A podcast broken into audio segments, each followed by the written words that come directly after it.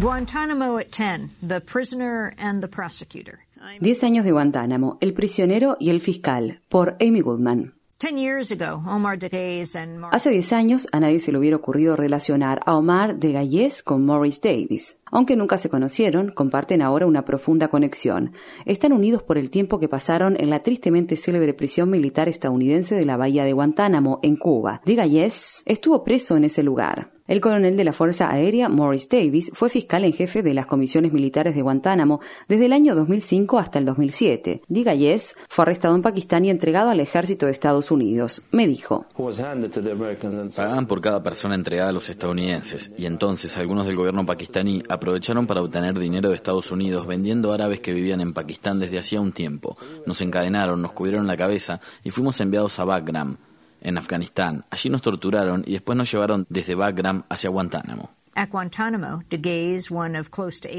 En Guantánamo, Deghayes, uno de los casi ochocientos hombres enviados allí desde enero de dos mil dos, recibió el tratamiento estándar. Las personas son objeto de todo tipo de humillaciones y maltratos. La gente está encerrada en régimen de aislamiento. Algunos sufren tales maltratos que, según escuchamos, muchos han muerto. Hay gente que perdió las manos, los ojos, las extremidades. Algunas personas fueron sometidas a privación del sueño. No se les permitía dormir. Estaban en celdas con las luces encendidas las veinticuatro horas, día y noche, y tuvieron que vivir en esas condiciones durante seis años. Donde yo estaba, éramos sometidos a golpizas todos los días, al miedo a diario y a todo tipo de maltrato sin haber sido condenados por ningún delito, que es lo más inaceptable. Si uno piensa en eso, diez años, una década, y hay gente que permanece allí y no fue acusada de nada.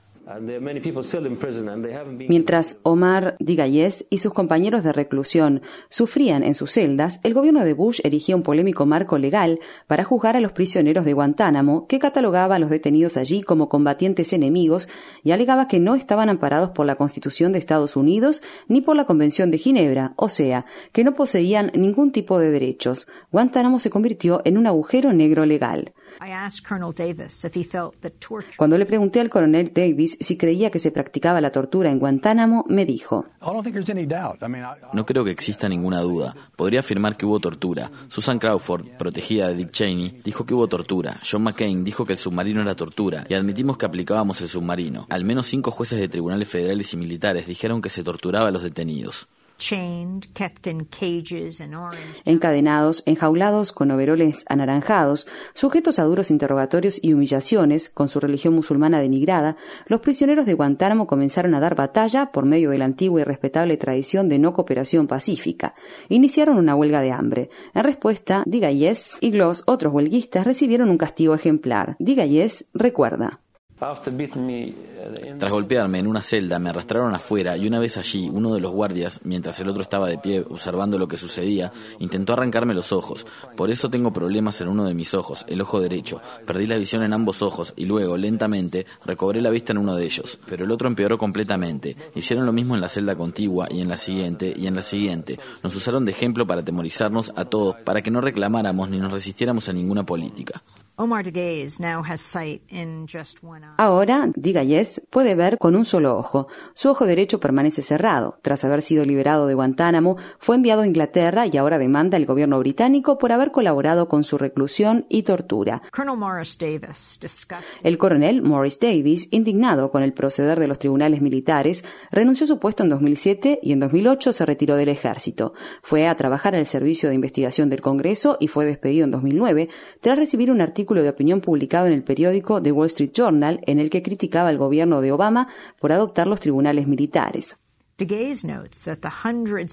Deghayes destaca que los cientos de hombres que abandonaron Guantánamo durante los últimos diez años fueron liberados debido a la presión que ejercen sobre los gobiernos las campañas de los grupos de base. Es por ello que esta semana se llevaron a cabo más de trescientas cincuenta manifestaciones con motivo del décimo aniversario de la prisión de la bahía de Guantánamo. ciento setenta y uno hombres continúan detenidos en Guantánamo. Más de la mitad de ellos fueron absueltos y se dispuso su liberación, pero de todas maneras aún se siguen pudriendo en prisión. Para peor, el presidente Barack Obama sancionó la Ley de Autorización de Defensa Nacional, a pesar de que en un principio había amenazado con vetarla. Esta ley otorga al gobierno de Estados Unidos la facultad de detener a cualquier persona por tiempo indeterminado, aunque no se le imputen cargos. El coronel Morris Davis dijo al respecto: Creo que fue un completo acto de cobardía de su parte. Como ya dije, el día en que Obama asumió la presidencia, en el camino entre el Congreso y la Casa Blanca, al presidente se le cayeron un par de testículos, porque dijo lo correcto, hizo las promesas correctas, pero ha habido una falta total de liderazgo en la Casa Blanca para llevarlas a cabo. Como saben, amenazó con vetar el proyecto de ley, pero resultó ser una amenaza vacía, porque en vísperas de Año Nuevo promulgó la ley, lo que no es un drástico alejamiento de lo que ha sido la política durante los últimos años, solo que ahora se convirtió en ley. Uno podría imaginarse un movimiento Occupy Guantánamo, pero sería una redundancia. Estados Unidos ocupa Guantánamo desde mil novecientos tres, y dado que Estados Unidos impone un aplastante embargo a Cuba desde hace más de medio siglo, supuestamente porque no le gustan las políticas cubanas, uno podría pensar que Estados Unidos mostraría una conducta modelo en su pequeña rebanada de territorio cubano, pero hace justamente lo contrario, y es por eso que los movimientos de base son tan importantes. Aunque la campaña para la elección presidencial estadounidense se pone cada vez más candente, pueden estar seguros de que el Partido Republicano y el Demócrata están plenamente de acuerdo en lo que respecta a Guantánamo.